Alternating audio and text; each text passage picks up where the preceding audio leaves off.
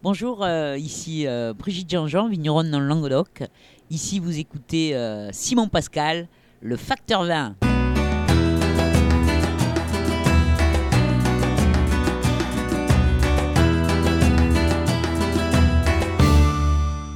Bonjour à tous et bienvenue à ce dixième épisode du Facteur 20. Je me présente Simon Pascal et aujourd'hui on a un épisode euh, d'actualité. Euh, il y a beaucoup d'actualité puis je vais aussi parler euh, d'un vin du Portugal que j'essaie en ce moment même, que je viens d'ouvrir puis qu'on goûte, un, blanc de la région du Dao dans le Portugal.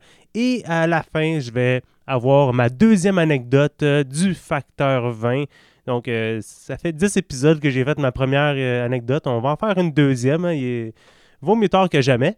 Donc, je commence ça euh, dans l'actualité, comme, comme dans le bon vieux temps. Hein. parce que là, il faut dire que j'ai eu plusieurs, plusieurs invités dernièrement. Puis, ça a un peu changé mes, structures d'épisodes. Je n'avais pas vraiment le temps de, bien faire le format que je voulais faire au départ. Là, maintenant, je, reviens à, la formule originale du Facteur 20, euh, ou même euh, pour ceux qui se rappellent euh, du bon vieux grand cru des podcasts.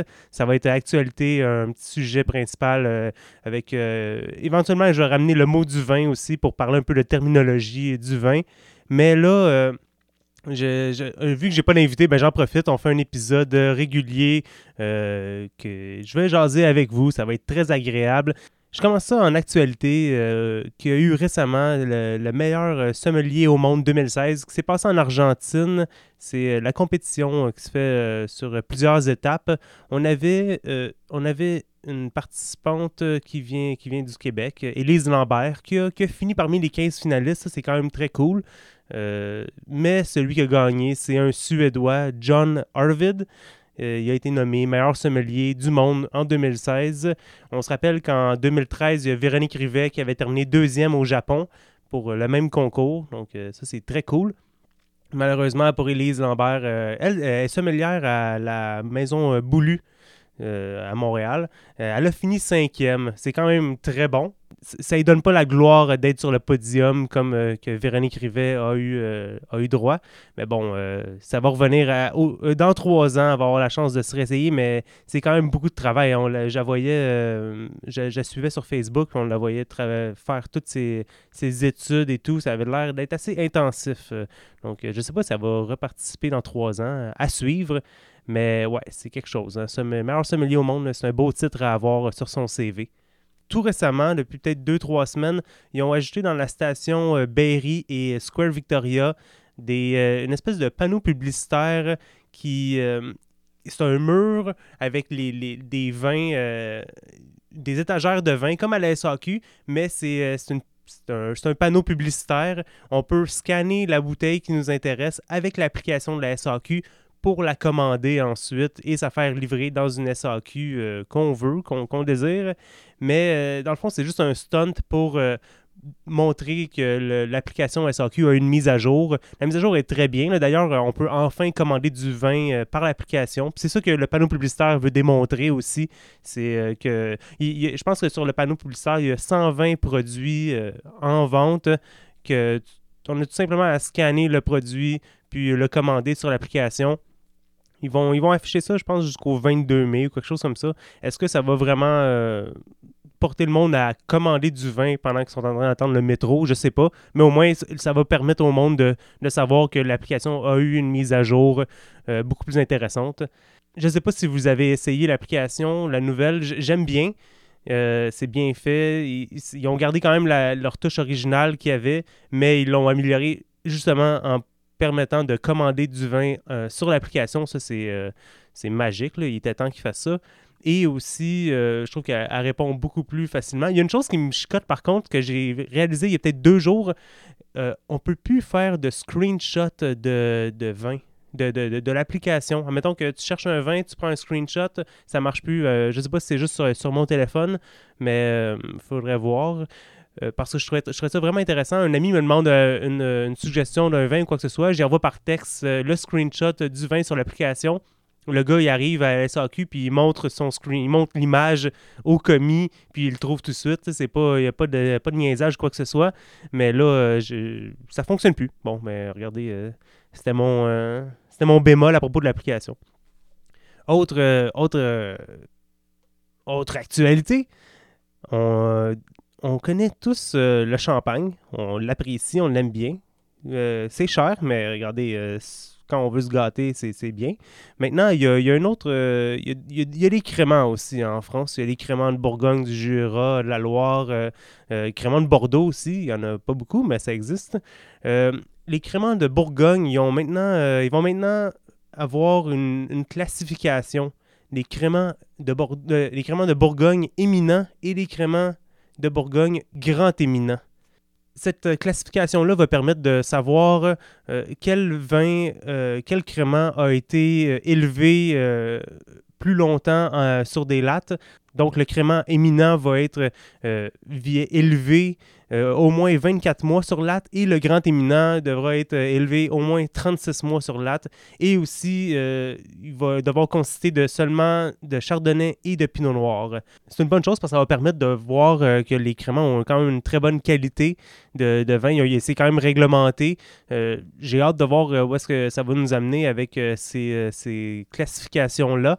Est-ce que les prix vont augmenter? J'espère que non. Il y a quelque chose d'intéressant que je savais pas. les créments en Bourgogne c'est quand même 10% de la production des vins dans la région. Puis, euh, ça a été devenu une appellation officielle en, 1975, malgré qu'ils produisaient des vins effervescents depuis euh, plus de 200 ans. Mais c'est des beaux produits. Euh, je vous invite à aller les essayer. là, je ne sais pas dans combien de temps qu'on va voir les, éminents et grands éminents, probablement d'ici 2 à 3 ans. Donc, à voir. Maintenant, euh, je gardais le meilleur pour la fin. Évidemment, la meilleure, euh, la nouvelle la plus euh, cocasse, intéressante, intrigante, c'est il y a beaucoup d'amateurs de gugus dans le vin. Hein, le monde, souvent les amateurs de vin ont beaucoup d'argent, donc ils veulent acheter peu importe les accessoires qui existent, ils les achètent toutes. Il y, a, une nouvelle gugus qui, qui s'en vient au mois d'octobre. Ça s'appelle la QV ben, le QV, en tout cas, euh, c'est avec un K et euh, ça vient des États-Unis, de la Californie. C'est euh, c'est un style de corps à vin. Pour ceux qui connaissent l'appareil, c'est l'espèce de, bidule avec une aiguille qui passe au travers du bouchon de liège qui retire le vin de, la bouteille sans ouvrir la bouteille. Ça permet de garder le vin plus longtemps. Et là, le, nouveau gadget qui s'appelle le, QV, avec un K, il fait la même chose, mais un peu différemment. C'est vraiment étrange comme produit. C'est sous la forme d'une bouteille de vin avec un, écran, tactile. On insère une bonbonne remplie de vin à l'intérieur, puis on sert le vin. La bonbonne, elle permet de garder le vin 30 jours après son ouverture. Puis l'écran tactile, euh, ça permet de lire à propos du vin, euh, comme des informations sur le vignoble, le vin, la cuvée, et aussi de noter les vins. Ça, c'est quand même cool. pour ceux qui aiment les gadgets, les gadgets un peu technologiques, on, va retrouver quelque chose de très intéressant là-dessus. Le seul hic, c'est que ben, les bonbonnes de, de vin, il ben, faut, euh, faut que ce soit un producteur qui ait décidé d'embarquer dans le gimmick faut que faut qu'il ait dit bon ok ben moi je commence à produire euh, certaines cuvées dans des bonbonnes pour euh, le gadget cuvée qui c'est sûr qu'on ne retrouvera pas 8000 8000 domaines qui vont décider de faire ça. ça va être vraiment certains qui vont vouloir se lancer dans, dans la gimmick. Ben, moi, je, trouve que c'est quand même intéressant, mais je, je vois pas l'utilité de, de, se rendre là. C'est vraiment rendu du trouble. S'il avait avait trouvé une façon de garder la bouteille originale, sans faire dans une bonbonne quoi que ce soit, peut-être que ça aurait pu être intéressant, mais là, ça devient vraiment autre chose complètement. J'ai regardé le vidéo, mais avant même de regarder le, vidéo qui vendent leur, leur truc, je, me disais que c'est le genre de truc que, Randall Graham, le fondateur de Bonnie Doon, qu'on a, qui est passé à quoi à l'épisode 8, si je ne me trompe pas. c'est le genre de truc qui embarquerait là-dedans. Lui, il, essaye, il essaye plein de trucs un peu innovateurs ou même qui sortent de l'ordinaire. Puis, euh, comme de fait, ben, c'est, euh, un des, partenaires, un des, de ceux qui vont aider à promouvoir le truc. Il, a, sa bonbonne, puis c'est lui un peu qui, tu sais, quand, il, quand il, dans le vidéo, il, démontre avec un vin euh, comment ça fonctionne? Ben, c'est un vin, c'est le cigare volant, justement, qui, qui, utilise pour le démontrer. C'est 179 US. Puis, si on compare au le corps à vin, je pense que c'est 300 dollars canadiens. Euh, regardez, c'est un pensez-y bien. Je pense que j'irais plus euh, avoir l'argent, j'irais plus avec un corps à vin que, ce truc-là. Mais on va voir. Hein. C'est au mois d'octobre que ça sort en 2016. C'est tout pour euh, l'actualité. Maintenant, on se lance dans la région, dans la région viticole du Dao, au Portugal. C'est au centre du Portugal, dans la province de Beira Alta. C'est étendu sur 20 000 hectares de vignes. C'est la deuxième région du Portugal en 1908 à devenir une appellation. C'est sur des sols de schiste et, euh, et, de granit. Les vignes sont dispersées dans la Les vignes sont dispersées pas mal dans les montagnes. Ça, c'est, vraiment intéressant. Donc, encore plus proche du soleil, on s'entend que ça doit être très chaud. Euh, une appellation qui produit en grande partie des vins rouges à, haute teneur en alcool, à base de Touriga National et aussi de Mancia. Ça, euh, je trouve ça vraiment cool. C'est un de mes cépages préférés, la Mancia, qu'on retrouve dans le Bierzo en Espagne. Je savais pas qu'il y en avait au Portugal. Il va falloir euh, que je, fasse des recherches pour voir si je suis capable de m'en procurer. À la, à la, SAQ, on retrouve des euh, on retrouve 15 rouges et 4 blancs. Ça part de, de 11,95 à 100 la bouteille, mais la moyenne est en, bas de 20 Je dis qu'il y, a un vin à 99 il y en a un à 60 quelques dollars. Puis après ça, ça, c'est en bas de 20 tout le reste. C'est quand même très intéressant comme région, rapport qualité-prix.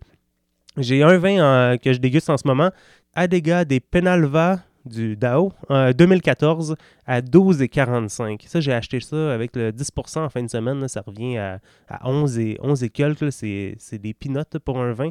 C'est le fun. Un vin à 11 euh, en, blanc. J'ai oublié de le, mentionner.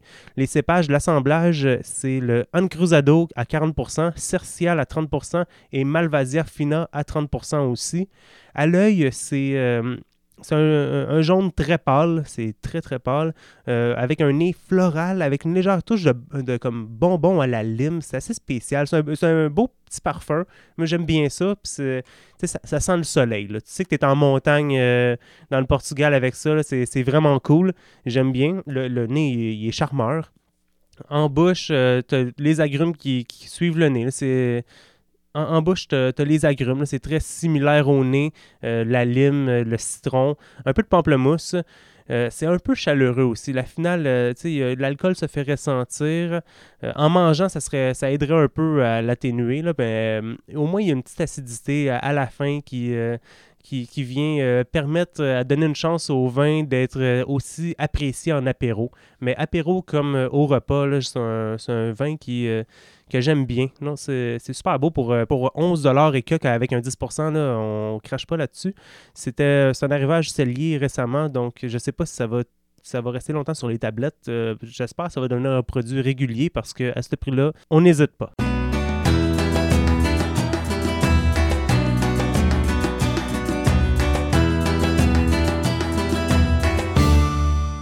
J'arrive enfin à mon anecdote, ma deuxième anecdote de facteur. J'avais hâte de raconter cette anecdote-là parce que c'est comme ma première anecdote, ça s'est passé vraiment euh, au début de ma carrière. Je avais peut-être deux, trois mois que j'avais commencé.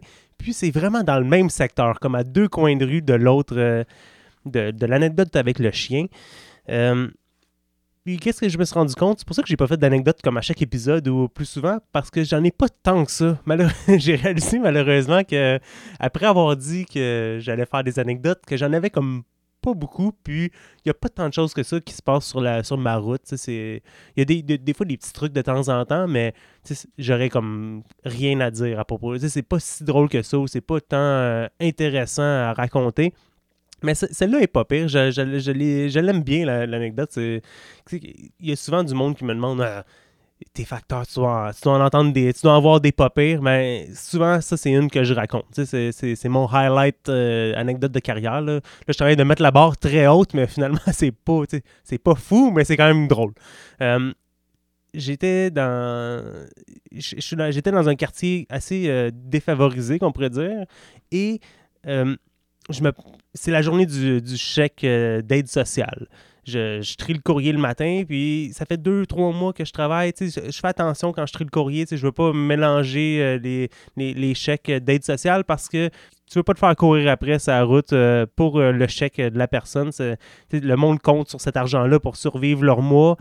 Je, je, je suis de trier le courrier. Tout, tout va bien. tu sais, je fais attention. tu sais, genre, je vérifie deux fois quand c'est un chèque, puis je le mets à bonne adresse. Mais euh, évidemment, il, fallait qu'il y en ait un qui soit euh, mal trié. Puis je, l'ai mis dans mon. Ça qui est spécial. Euh, pour ceux qui ne connaissent pas la, job de, facteur, quand tu tries, tu as, deux phases. Tu as la phase AM et PM. Donc la phase du matin et la phase de l'après-midi. Je trie au complet. Quand rendu sur la route, j'arrive à, à la fin de ma route, à mon PM, puis j'ai une lettre qui est pas à la bonne place. J'avais inversé deux lettres. Disons que c'était 65-56, mais moi je l'avais mis au, euh, euh, au 56-65 ou quelque chose comme ça. Mais c'est comme à quelques coins de rue, mais ça devait être. Je, je devais l'avoir trié dans ma, dans ma matinée, mais je l'avais trié dans mon après-midi. Si vous comprenez, là, c'est pas. euh, je devais le livrer le matin, mais finalement, ben, je le ramasse, je l'ai dans ma poignée de lettres ben, à, la fin de ma journée. Euh, là, je me dis, Hey, un chèque, euh, la personne, elle va l'attendre, c'est clair. Je vais, je vais faire un bon samaritain de moi-même, réparer mon erreur, c'est la moindre des choses. Sur, mon, sur mon retour pour quand que je me rends à, ma succursale, au bureau de poste à la fin de ma journée, je décide de m'arrêter, de faire un petit détour puis aller porter, aller livrer le, chèque à la personne la journée même. Je ne veux pas retarder ça, ce serait ridicule. Je pense pas que ce serait très apprécié de la personne et de mon boss. Donc, euh, j'y vais. Euh, quand j'arrive là, je vois euh, au loin, je vois une, madame, une, ben, une madame assez jeune, une fille, une fille euh, de mi-vingtaine, on, pourrait dire, euh, qui est assise sur le trottoir en train de pleurer avec ses deux amis de chaque côté qui la consolent. Là, je me dis, OK, c'est clairement elle. Je, je- m'approche tranquillement. Je, tends le, chèque de- dans ses mains. Puis elle me regarde, les, les yeux en larmes. Puis je suis son héros, là. Là, je viens de faire sa journée, je viens de faire son année complète, là, elle capotait complètement. Euh, ses deux amis, est en train de la consoler. Je ris, mais c'est pas vraiment drôle, c'est quand même, c'est- triste. Mais euh, les, tout le monde, c'est la fête totale. Puis la femme était enceinte elle, me demande, elle était tellement contente, elle me dit Ah, t'es mon héros, t'es mon héros, blablabla. Euh, moi, tu sais, de rien, je, continue un peu mon chemin pendant qu'elle me dit ça, ça, fait plaisir, désolé du retard. Puis elle me demande euh, comment je m'appelle parce qu'elle voulait nommer son bébé dans son ventre euh, par mon nom. Quel malaise! Tu sais, tu veux pas vraiment lui dire euh, Hey, euh, ben, c'est Simon Pascal, regarde, euh, j'ai hâte dans, dans quelques années que, que le gars il m'envoie un message sur Facebook me disant qu'il est nommé d'après moi parce que euh, j'ai livré son chèque d'aide sociale. Eh, ça, ça aurait été vraiment, euh, vraiment spécial. Bref, j'ai- même pas dit mon nom, j'ai juste continué à marcher en riant. Tu sais, un, rire malaisant là, que tu fais juste walk away puis faire à semblant que, rien s'est passé. Là, mais ça, c'était vraiment euh, bizarre comme événement.